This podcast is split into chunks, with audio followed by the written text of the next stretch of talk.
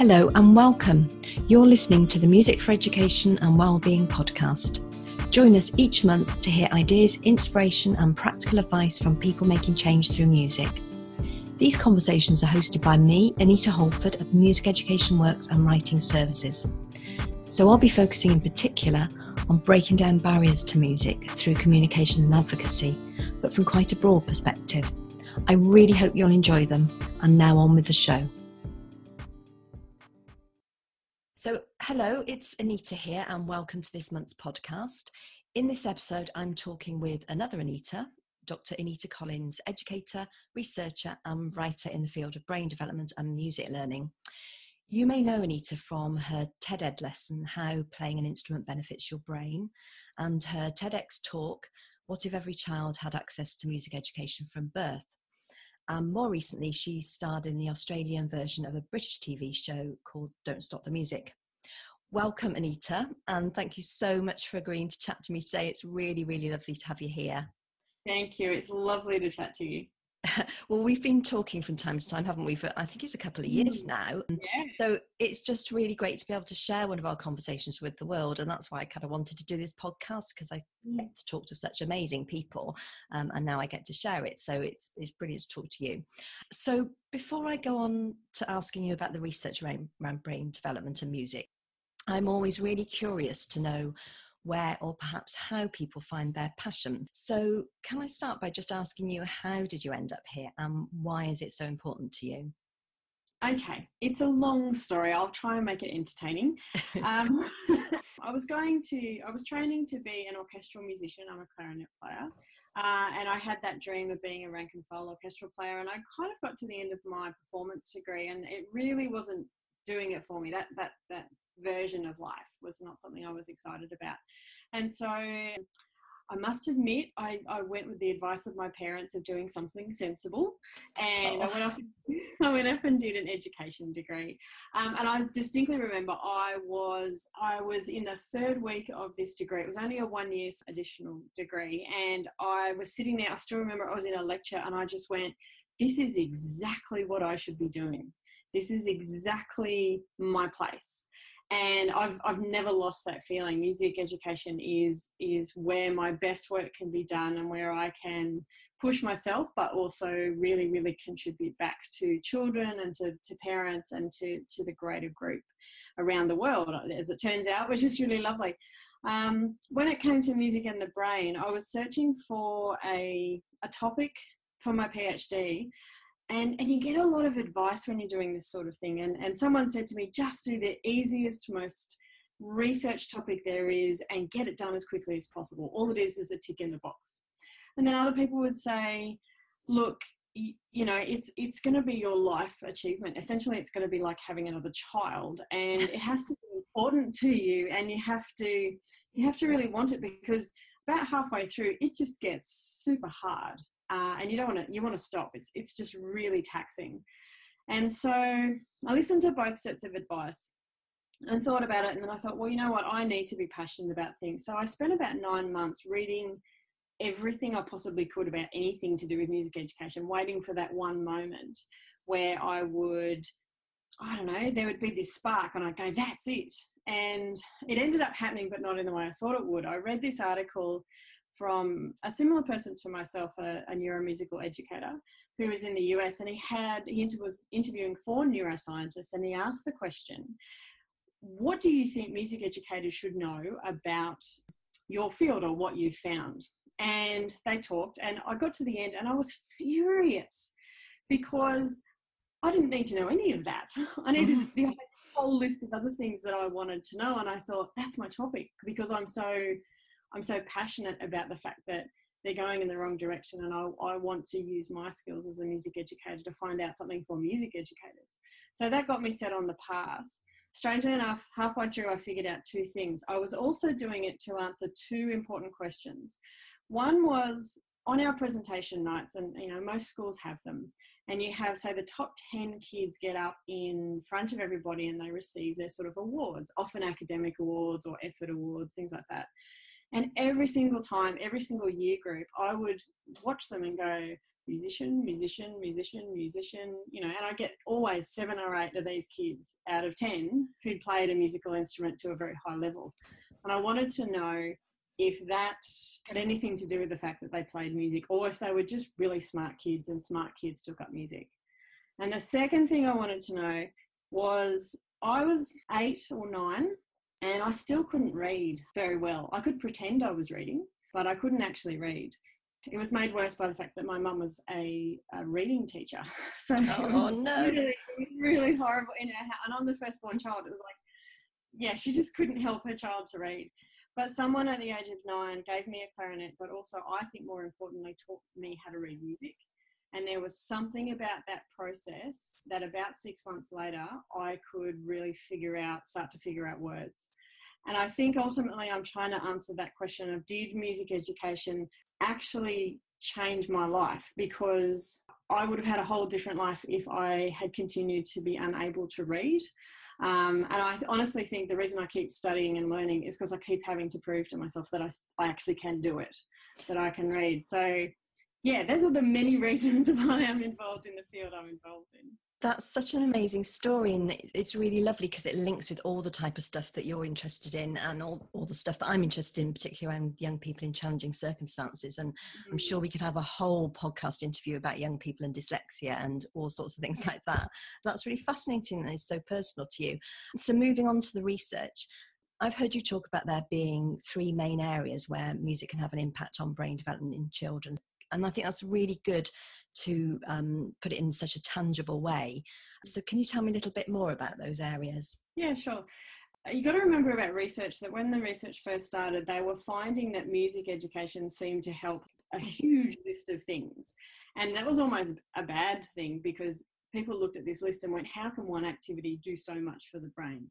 Yeah. Where we've moved in the research is that it started to distill itself down into a a group of categories, which has become more useful. All the same things are still there, but it's kind of like, no, no, there's three main themes that are running through. That may change.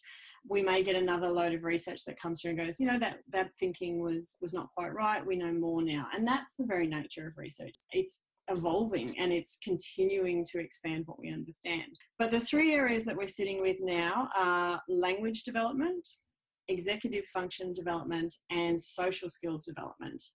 Now, the language development is probably the most advanced because it was one of the first that was really discovered.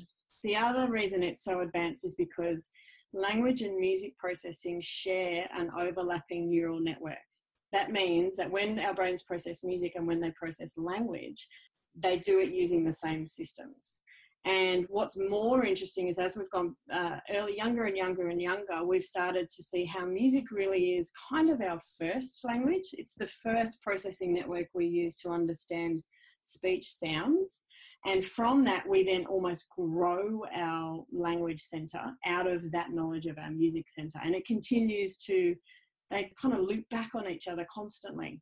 Um, and so it's really great for children because we know that if you complement literacy learning and language learning with music, that they will thrive because of the fact that it's basically just a double workout for the brain.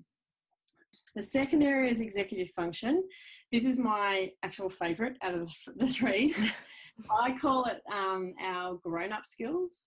So, executive function is that group of skills that we spend all of our childhood learning. Uh, we're not born with them and they're the ones that in the end if you take away all the maths formulas and all the uh, you know the history dates they're the ones that we send our kids out into the world with. They're things like being able to pay attention being able to regulate our own mood being able to understand how someone else is feeling and actually to have empathy. Um, how to have agency, meaning you can see someone's in trouble and you act to help them. The ability to plan, the ability to organize yourself, the ability to see consequences from something. It's all those really grown up skills that even as grown ups, a lot of the time we, we struggle to always have. But through particularly learning music in an ensemble, it's kind of like they're all wrapped up in a beautiful bow in that one activity and they help to, for kids to learn them very, very slowly but very effectively. So is that just um, ensemble music learning that that no, impact comes no, from? No, no, it comes from one of the ingredients for cognitive development so we now know that there's certain it's not just all music education there's a certain version of music education which enhances cognitive development and that is um, one of the parts of the ingredients i talk about with that is that every kid needs to have ensemble learning experiences as well as individual learning experiences and for very different reasons but both of those combined develop our executive function Brilliant. Okay.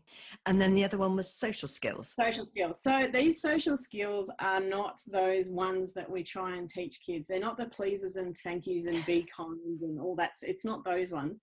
These are the really nuanced, innate, often non-verbal social skills. So how do you how do you know when it's your turn to speak in a conversation? How do you know how someone is feeling by the kind of shape of their body in a way of you know how do you how do you listen to somebody and go or look at them and think i don't really trust you they're, they're those sorts of really nuanced social skills how do you actually work in a team and realize when it's not your turn and when you need to make space or leave space for somebody else so they're again those very sought after in in professional life skills but also they're the ones that really feed into positive relationships, both professional and personal.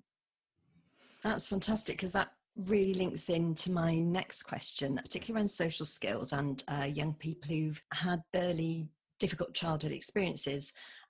Because there is some research evidence that you've talked about, and it's, it's sort of all linked to, to those three areas really about the really powerful impact of music education on young people in challenging circumstances. Can you tell me a little bit more about that? Yeah, so a lot of the research has been done and they've used lots of different terms, but um, with kids who come from disadvantaged backgrounds, low socioeconomic backgrounds, or underserved backgrounds, whichever term you like to use.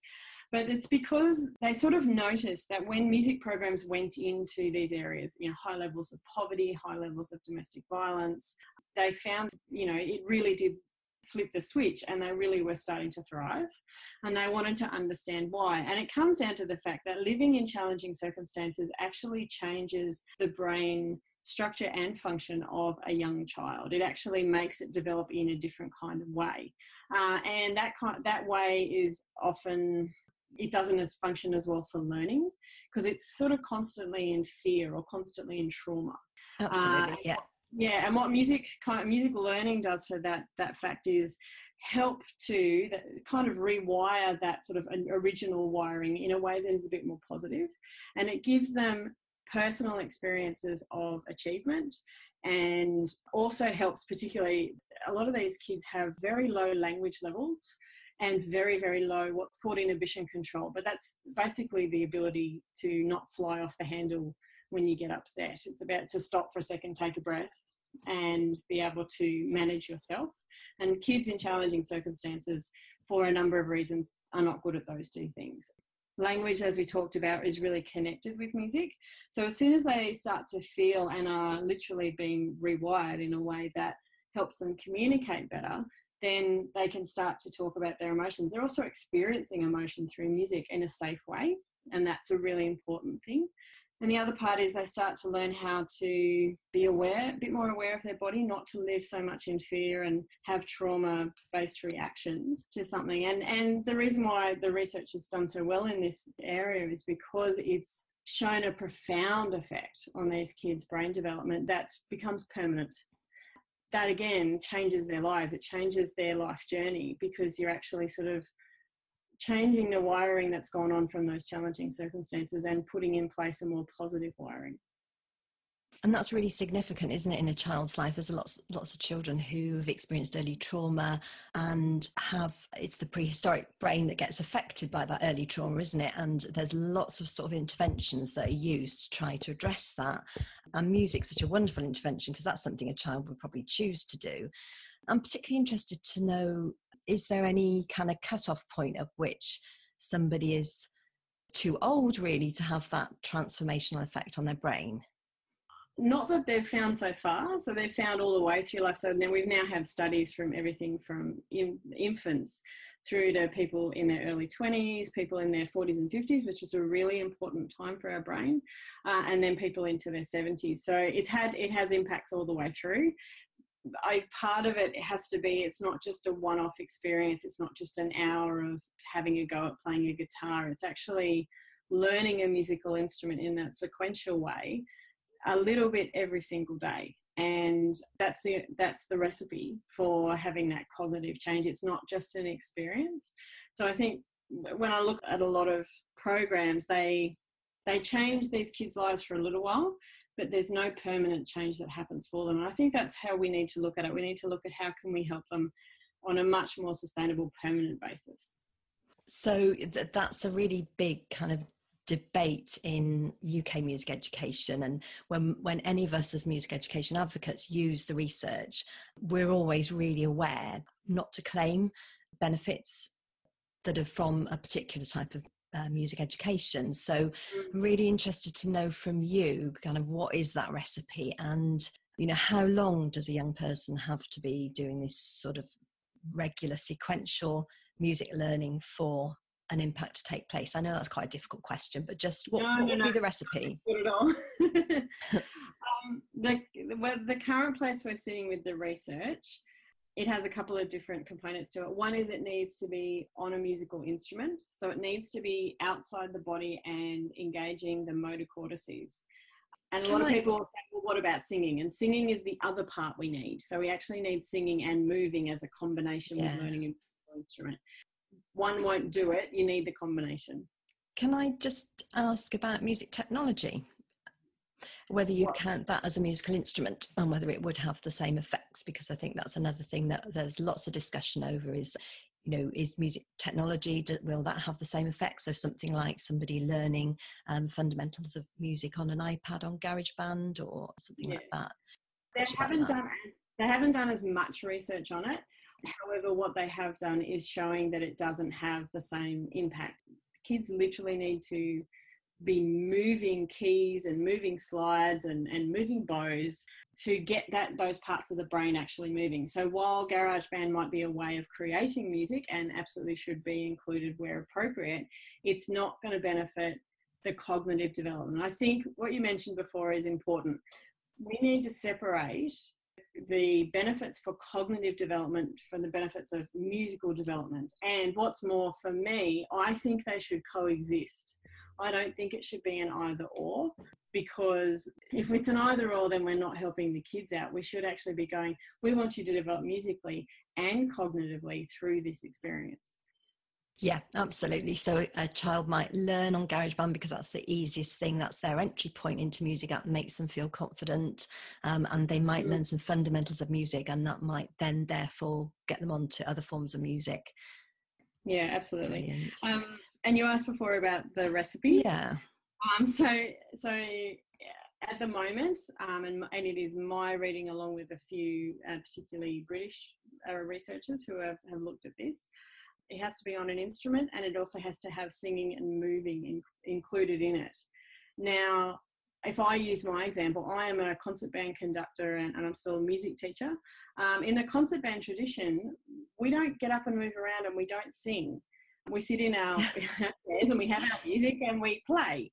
So the biggest change this has made for me is it's like, okay, well, if this is one of the ingredients, how do I do this with my students? So I took a, a I had a rehearsal this morning and they were playing and they couldn't get it in tune. And I went, right, let's stop. Okay, we're all going to sing it. And my students are quite used to this now but we all sang it and I said, right, I want you to listen to a third and I want you to make it sound like we're all one choir and they've got it perfectly in tune. And then I said, right now, I want you to mirror that on your instrument, and they got the note perfectly in tune. Brilliant. There's a lot, yeah. There's a lot of, and, and a lot of people go, well, of course they would, but we have traditions of how we teach certain instruments and we teach certain ensembles that don't include that. So it's it's a really good piece of research to then say, okay, how do we improve our practice across different things, um, different ensembles and different ways of teaching in order to, to make sure that that cognitive development is being nurtured. Another part of the recipe is reading music, and that's reading traditional notation. Notation is a sound to symbol system which means we see a symbol and we create the sound for that. Now, reading letters and words is exactly the same system. We do exactly the same thing, which is why kids who learn music and reading music very early on, even if it's just simple symbols, when they get to reading actual words in English or any language, it's actually easier for their brain because their brain goes, Oh, I've done this before. Uh, and yeah. so one of the ingredients is then reading music. Another one is performing music. Now that's for all the reasons that are not about performing to an audience. It's all the stuff that comes around it, like the nervousness just before you walk on the stage, the pushing yourself to go on stage, even though every bone in your body goes, I don't want to do this. Actually, overcoming that. Walking on stage, sitting down, performing, dealing with whatever happens in performance can be crazy things. you know, coming off stage, being really elated and excited about what we did. And then also, even the dip that comes, you know, what, 60 minutes or so later when the adrenaline stops flowing and you suddenly feel super tired and really, really just like you just want to go to sleep. Going through that, not constantly, but you know, numerous times a year is fantastic for kids because it helps them deal with that, you know, real concern, walking on, performing, you know, and doing something that you're scared about doing, and then coming off and going, hey, that was good, I want to do it again. And that the brain loves that. The brain is its reward system is going crazy when we're performing. And it's loving that it's loving that so we need to have those two parts and then there's two more which are what i mentioned before that instrumental learning and ensemble learning the instrumental learning is important and what i mean by that is having an expert teacher teaching an individual or a small group and the reason we need that is because if we tried to just teach ourselves, we we would pick stuff we could do. It's just normal. we want to feel like we do it. I do that so when I play the piano. I know. We'd look at something and we you know, we look at the next one and go, Oh, that looks really hard. I want to yeah. do that. But when you've got a teacher, just there's no no, that's the next step and I will help you get there and so it's that that fact that people that the teacher gives you things and push continues to push you through the process of doing something you never knew you could do and then the ensemble part is for all those other executive function skills how do you work in a team? How do you realize when you're the most important part of the team and how do you back off when you're not the most important part of the team? How do you support each other in a really positive way because you're all making the performance together? You know it's those all those things that come from ensemble learning and feeling connected to each other having that social experience where you are one. And we don't have kids particularly don't have that very often in our sort of their daily life and so when they come together in, in a musical situation, it's really important. Absolutely. There's quite a few things I want to pick up on in that. Okay. So, first of all, how long does a music program ideally need to last for, and how often? So, for example, in the in the UK, music education is in crisis, and mm. a lot of schools are cutting their their music input into the curriculum. So, kids might get, if they're lucky, an hour a week, um, often not necessarily with an expert music teacher, not a music specialist. Mm. Occasionally, they might get, say, 10 weeks of a whole class music program with a specialist instrumental teacher. So I'm talking at mm. primary music level now. So, is that enough? You know, when you get to secondary level in the UK, you could be having just an hour every couple of weeks or even less than that. So yeah it's just interested to know from you what's the minimum in a sense? Yeah. so it's important to preface it by saying in order to see permanent cognitive change this is the research it's really hard because it's like to see permanent change you would need to study a group of people through their entire lives. And we've only had 25 years of this research and we've only had about eight that have really started on the longitudinal study. So we can't say it with anything definite, but we can say when they have seen significant, measurable, and what they determine as permanent change. So it has a lot to do with when kids do it. So the age of around seven, and it's not on everyone's seventh birthday, it's around seven.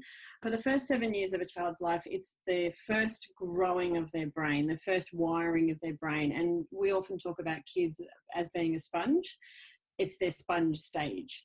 And we know that at around the age of seven, their brains essentially are full and they start doing this thing. It's got a horrible name. It's called pruning. Which uh, yeah. means our brain goes, I'm going to chuck lots of stuff out that I don't need, which is why we haven't got a huge number of memories before that sort of the age of five or so, um, unless they're very strong from a sensory point of view. Yeah, and it's it's it's a really important time now. Obviously, because it's the first wiring, it's the first first it's the most effective time for music education because it sort of gets in and helps them to wire their brains really really effective the first time round. So the current standard is that if they're between zero and seven and they've had two years of what is called formal music education with all of those ingredients we talked about, then two years of continuous music education will achieve that permanent cognitive change. After the age of seven, so say for example, kids haven't done any musical activities, or which is highly unlikely, but in some cases it happens. Um, after the age of seven, it increases by one year. So it goes to three years of continuous formal music education to result in permanent cognitive change. The gold standard from a really recent paper that's come out is five to seven years. Now, that doesn't mean it's five to seven years on a violin. You know, if kids are starting in year five and they've got, you know, I often say to principals, five minutes, or oh, sorry, 10 minutes a day, every day of the week, is more powerful for cognitive development than 50 minutes Friday afternoon. So, having, I know in Australia particularly, we're having quite a number of teachers who are starting their day with 10 minutes of music and they're viewing it as a primer for their literacy education. They say they're priming their kids' brains for the literacy that comes next. But yeah, it sort of could be those kind of activities for two years or three years for some kids, followed by two years of more formal learning on an instrument. That's that's your five years. So it's not all about one instrument, it's about continuous age appropriate music education that has all those ingredients as part of it. Does your Bigger Better Brains community help with that type of thing? My Bigger Better Brains can help with the understanding of the brain science, I think, which is really important. And I'm a very strong advocate that there isn't a one size fits all. There is how best to you put all those ingredients together in your context and it will be different in the UK than it is here in Australia and Australia in a I work in a, a school that I often visit it which is maybe three hours away from me which in Australia is not far. Um, but they you know what they need to do in their school is entirely different to what I would do in a school that was down the road from me.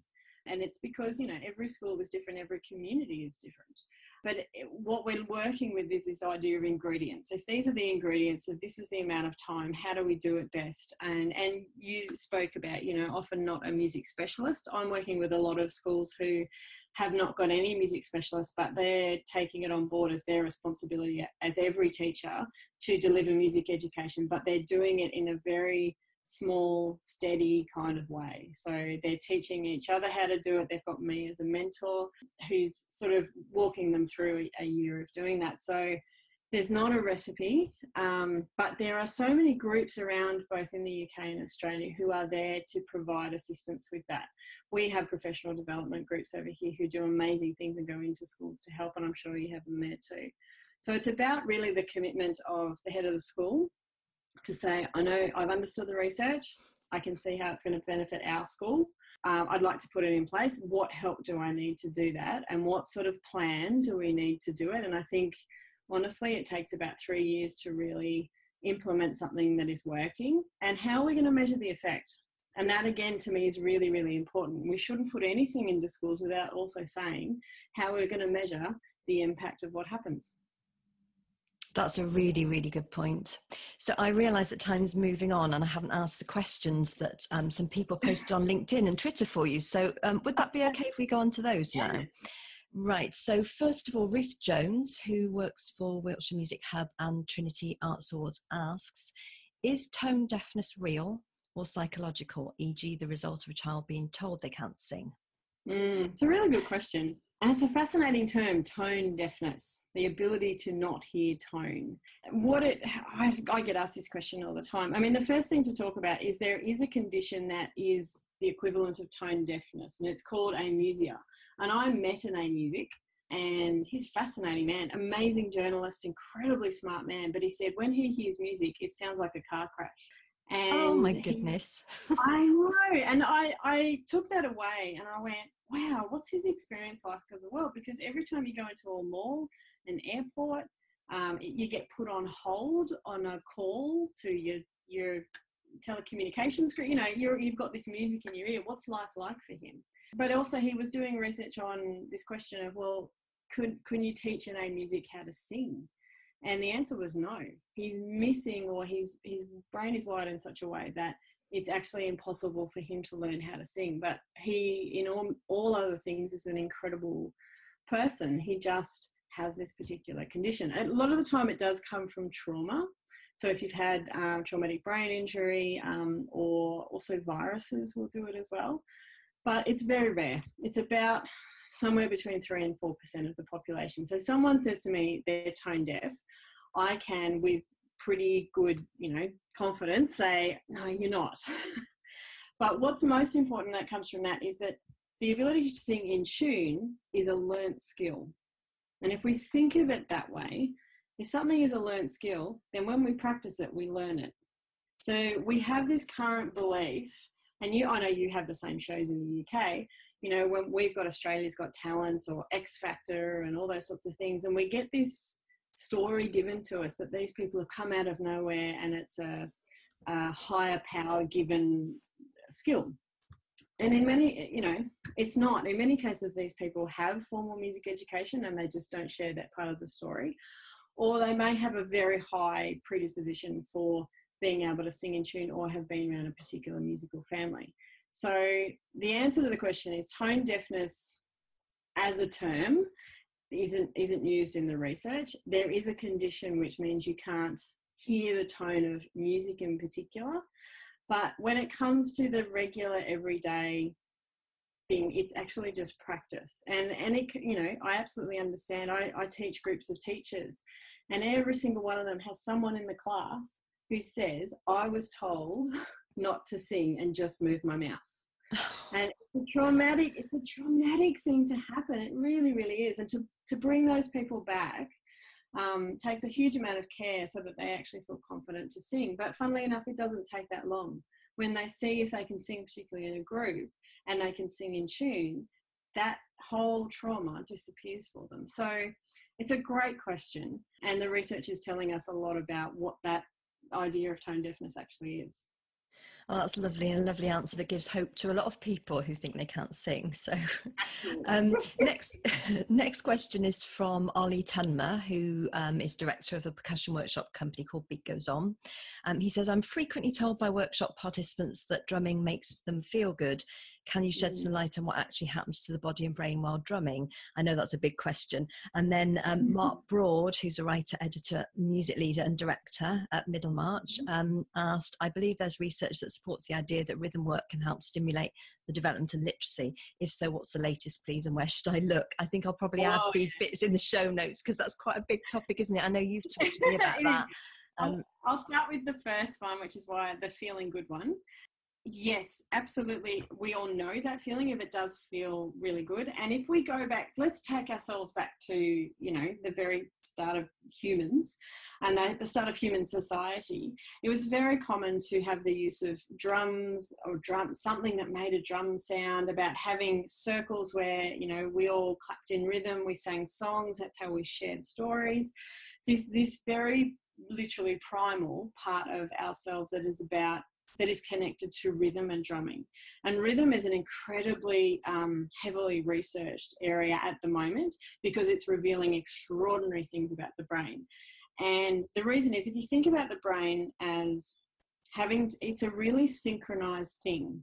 And we have these days when, like, we're on fire. We're just like, thing, everything's in sync, and people talk about these amazing days.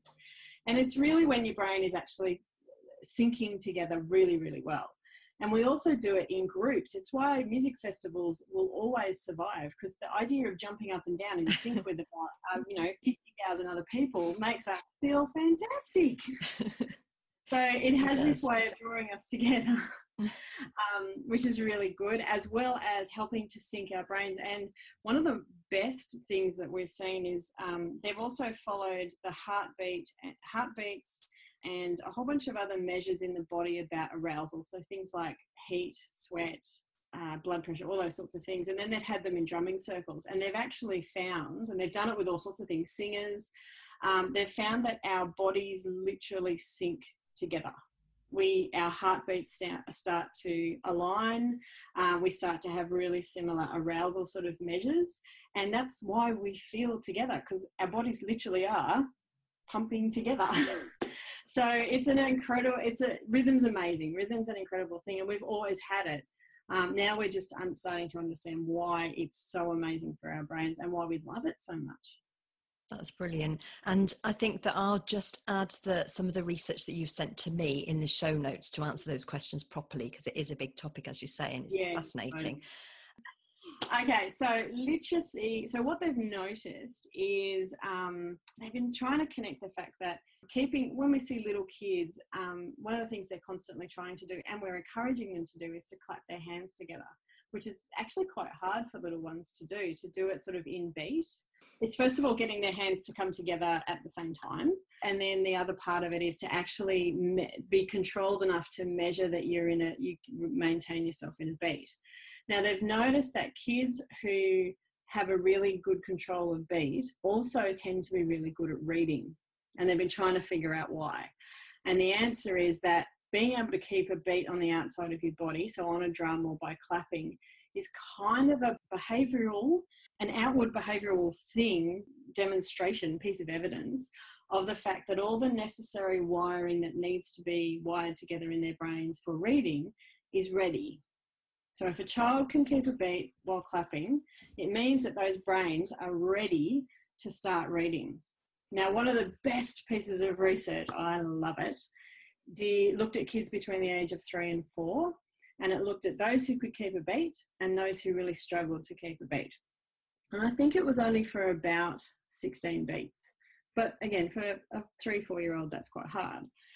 Those kids who could keep a beat, they tracked them through and followed them into school and then looked at their reading level. So if they could keep a beat, they were more than likely to have a normal reading development once they hit school. Conversely, oh. those kids who couldn't keep a beat, many of them displayed a delay in their re- sort of in the starting of their reading, or some significant issues in their reading as they went through. Now, why I love this research is because if we can do that between the age of three and four, we've got time between the age of four and five to actually do lots of rhythm activities with these kids to really, really help that wiring to happen. And I don't know, as a kindy teacher, I would love to know that I have a class full of kids in front of me who are cognitively ready to read. Absolutely. And also, it kind of gives confidence to those non specialist classroom teachers that actually, if they're simply doing some body percussions and clapping, stuff like that, that can have a significant impact on a child. Absolutely. It's the best place to start. Oh, that's fantastic. And where is that research? Is, um, can you just name the university and the? Yes, it's at Northwestern uh, University, which is, and it's called the Brainvolts in um, Laboratory. Ah, uh, yes, Nina Kraus. Is that Nina right? Yeah, brilliant. That's um, all right. I, have that research. Yeah, they've got a great website and it's all indexed, isn't it? So I, I'll add the links. Um, so the next question was from Alison Harmer, who's an early years music specialist, and she says, what I'd like to know is, and this is a great question because I haven't actually touched on all of this, but while we've been talking, I've been thinking, I really ought to touch on this. Um, mm. Is there any neuroscientific research that has been carried out among very young children that's been replicated enough times so that we know it's reliable, um, which provides some findings that can be practically applied to how we actually teach music? Uh, yes, there has been. So we've now reached that stage where we've gone right down into babyhood with kids and doing musical activities. In many cases, we've done the musical activities more to understand how their brain is develop, developing, not so much to understand is this technique of teaching music better than this technique. So we can't go from this one's better than this one for cognitive development. And again, I guess I would argue that it's contextual and we need to look at the kids in front of us. Um, but they have sort of looked at, I think, like we talked about before, the, the power of rhythm um, and actually working with kids to be able to clap to a rhythm, to be able to use a really small instrument and actually keep a beat, to be able to hear when the sound stops and when the sound starts. To be able to hear a lot of very in tune singing, so they start to develop their concept of in tuneness, which actually starts to help them with language. uh, lots of lots of different sound, being exposed to lots of different sounds, but not all at once. So understanding that kids need to hear lots of different sounds around them, but they need to be able to identify what instrument they come from. They need to be able to play with sound.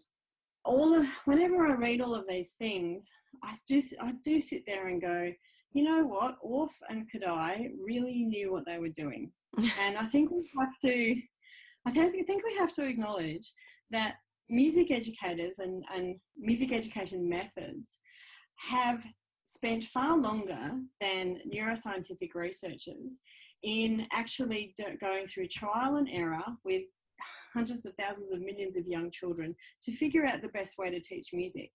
And I often sit there and wonder have we, are we our own personal group of neuroscientists, but we've been working with the child. And a lot of the a lot of the things that I see in the research, I go, well, you know, that's in Kodály. We've got music literacy, we've got Orff and, and playing with sounds and the singing all the time, and the use of movement in a rhythmic kind of way. You know, it's all built up in the, those methodologies. So a lot of the time, I don't think there's a better or worse way. It's about, in many cases, reinforcing many of the great things that music educators already do. Absolutely. Yeah. I think sometimes that happens with research and sometimes that evidence is in front of us, but we just want more and more. And, and, it's important to have that research evidence, obviously, but those music educators have been doing it for years. And mm. so, is there a piece of research that you'd point Ali to, or a piece, a collection of pieces of research that you'd point Ali to in terms of that sort of um, replicated enough so that it's reliable? Um, I would point her in the direction of the University of Toronto and the infant lab. It's got a longer name than that, but there's an infant lab there. It's read. It's led by a lady, lady called Sandra Trehub, T R E F H U B, and she has a lot of researchers in there. But they have really been at the forefront of all of that work. And the other one I would suggest is the McMaster University uh, lab that's there, led by someone called Laurel Trainor and they're the two and they're quite close to each other physically like i went from one to the other in half a day and they have infant labs in both of those and um, they really have done the longitudinal work about infants and young children and, and their development Oh, that's fantastic. Brilliant. So we probably need to wrap up soon. So I've just got a couple more questions for you. So one is mm-hmm. that all all along these um, discussions we've been sort of heading towards how we use the research and from my point of view in terms of advocacy um, and that's something you've talked to me quite a bit about over the years and, and now it's your mission to help people with that isn't it using the research intelligently can you tell me a little bit more about the online resource that you've started developing yeah, sure. Look, I've been I've been so fascinated by how we use this research in an advocacy kind of way. And I've been fascinated from the point of view of, and I come from an Australian perspective, even though I have worked in England, of what, which bits of research really hook which particular people and why. And the fact that also when we present, you know, lists and lists and lists of research and findings and stuff like that, they just seem to fall on deaf ears. It's like, why is that so? And I think it's because one, they're not specific enough in, in a lot of cases. And sometimes you just can't put a percentage on something, and that's totally okay. And that's where the breadth of knowledge and the breadth of research really helps. But I struck upon this idea, which is, is the, the idea that I'm really um, excited about, but also now I have an online community that is really starting to work with me with that idea, is the idea that we need to educate our communities in order to advocate. So a lot of the time we have the experience where suddenly we get that awful email or phone call or someone, you know, stops us in the hallway and says, oh, look, we're doing the budget and look, it doesn't look like we've got money for your program next year. And suddenly we go into a panic and it's like, oh, pulling as much, you know, information off the internet as we possibly can to try and make a case. Now, I don't think that works. I don't think it works for us, and I don't think it works for the, the people who are making the decisions because I like to view those people as being not against music education, but just ill informed. So when it comes to informing them, I, as a music educator, I'm the expert. So, how can I educate them continuously about the benefits of music education? So, either we never get to that point where we get that horrible email or that terrible phone call, or we get to have a discussion with them about saying, you know, when they come and say, look, we're really struggling with the budget. We know the value of your program, but we're really having a difficult time. How can we work together? And that's my that's my ideal for changing the narrative because I know when I work with kids, if you do the same thing over and over and over and over again, they kind of get used to it. But as soon as you change your tack, as soon as you do something different, they suddenly go, oh, something's different. What's happening? I'll listen again. And that's what I'm hoping that this will do. And it, it's it's different for every group. I definitely have a different approach to principals or heads of school. They need those statistics. They need to know how they're going to justify it to their, their communities and to their boards about why they want to introduce a music program. So I sort of head down that direction. Whereas, you know, working with parents, it's like, okay, what's best for your child in the long run? Where does music sit for them and how will it benefit them as a human being in the in the future rather than a career in music sort of thing. So we have the a group called the Bigger Better Brains community on Facebook and we've now got a website um, which provides ongoing sort of professional learning for every single month straight to your inbox. So you can do professional readings. We create these fact cards that you can put in newsletters or share on social media. And the idea is we've got lots of videos. Um, the idea is that it it keeps it in the, the eye of the school leader or the parents or whatever. And it's a it's a sort of it's education by stealth where we're just providing them with information to which they can make up their own mind, but we're doing it consistently.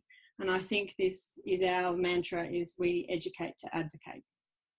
That's fantastic. And it's little bite sized pieces of information, isn't it? And it, I've been in there and it's very digestible because there are lots of videos um, and lots of little myth busting cards, things that, mm-hmm. you know, there's this, all these pieces of received wisdom that, that get distributed around. And then sometimes you sort of question it and think, is that really right? Or is that really the right way to express that? So mm-hmm. that's, uh, you know, really some great resources in there.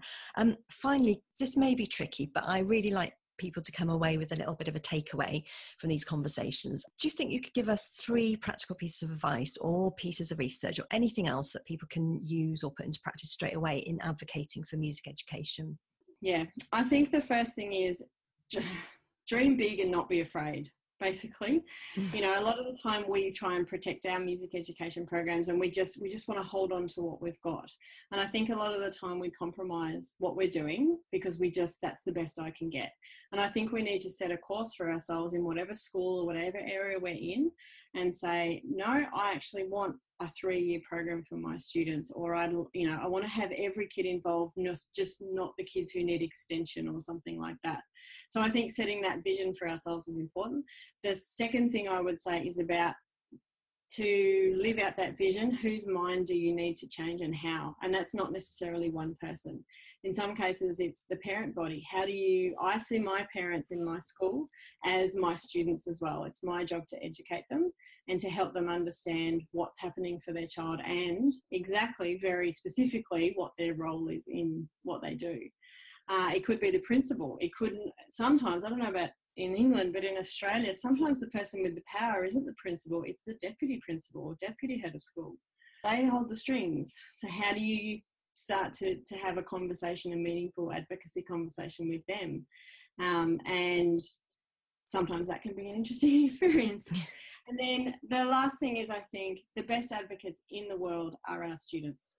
We they are fascinated by their brains, they are fascinated by learning. And the one thing I have been surprised by very happily is that my kids develop, have developed a language and continue to develop that language about what's my brain doing today?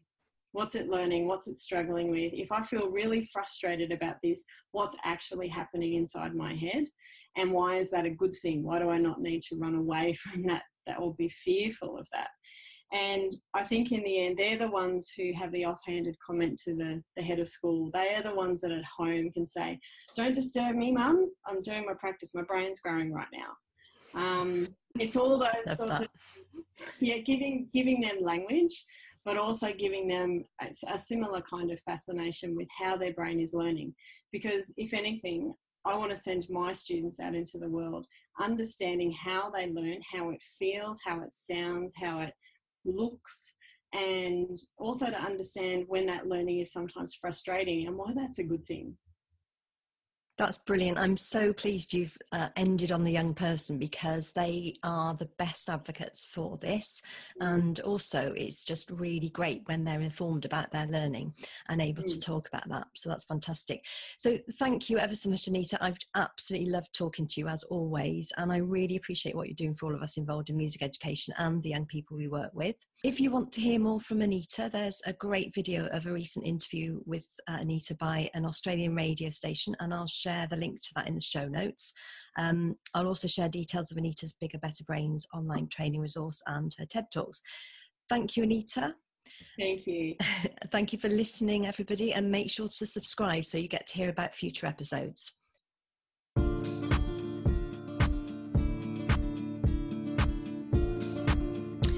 That's the end of our show this time. Thank you for listening to the Music for Education and Wellbeing podcast, and make sure to subscribe so that you get to hear about future episodes. If you'd like to be on the podcast or you'd like to know more about me and how I help music and creative organisations through communications, then visit writing-services.co.uk and get in touch. Thanks for listening and have a great week.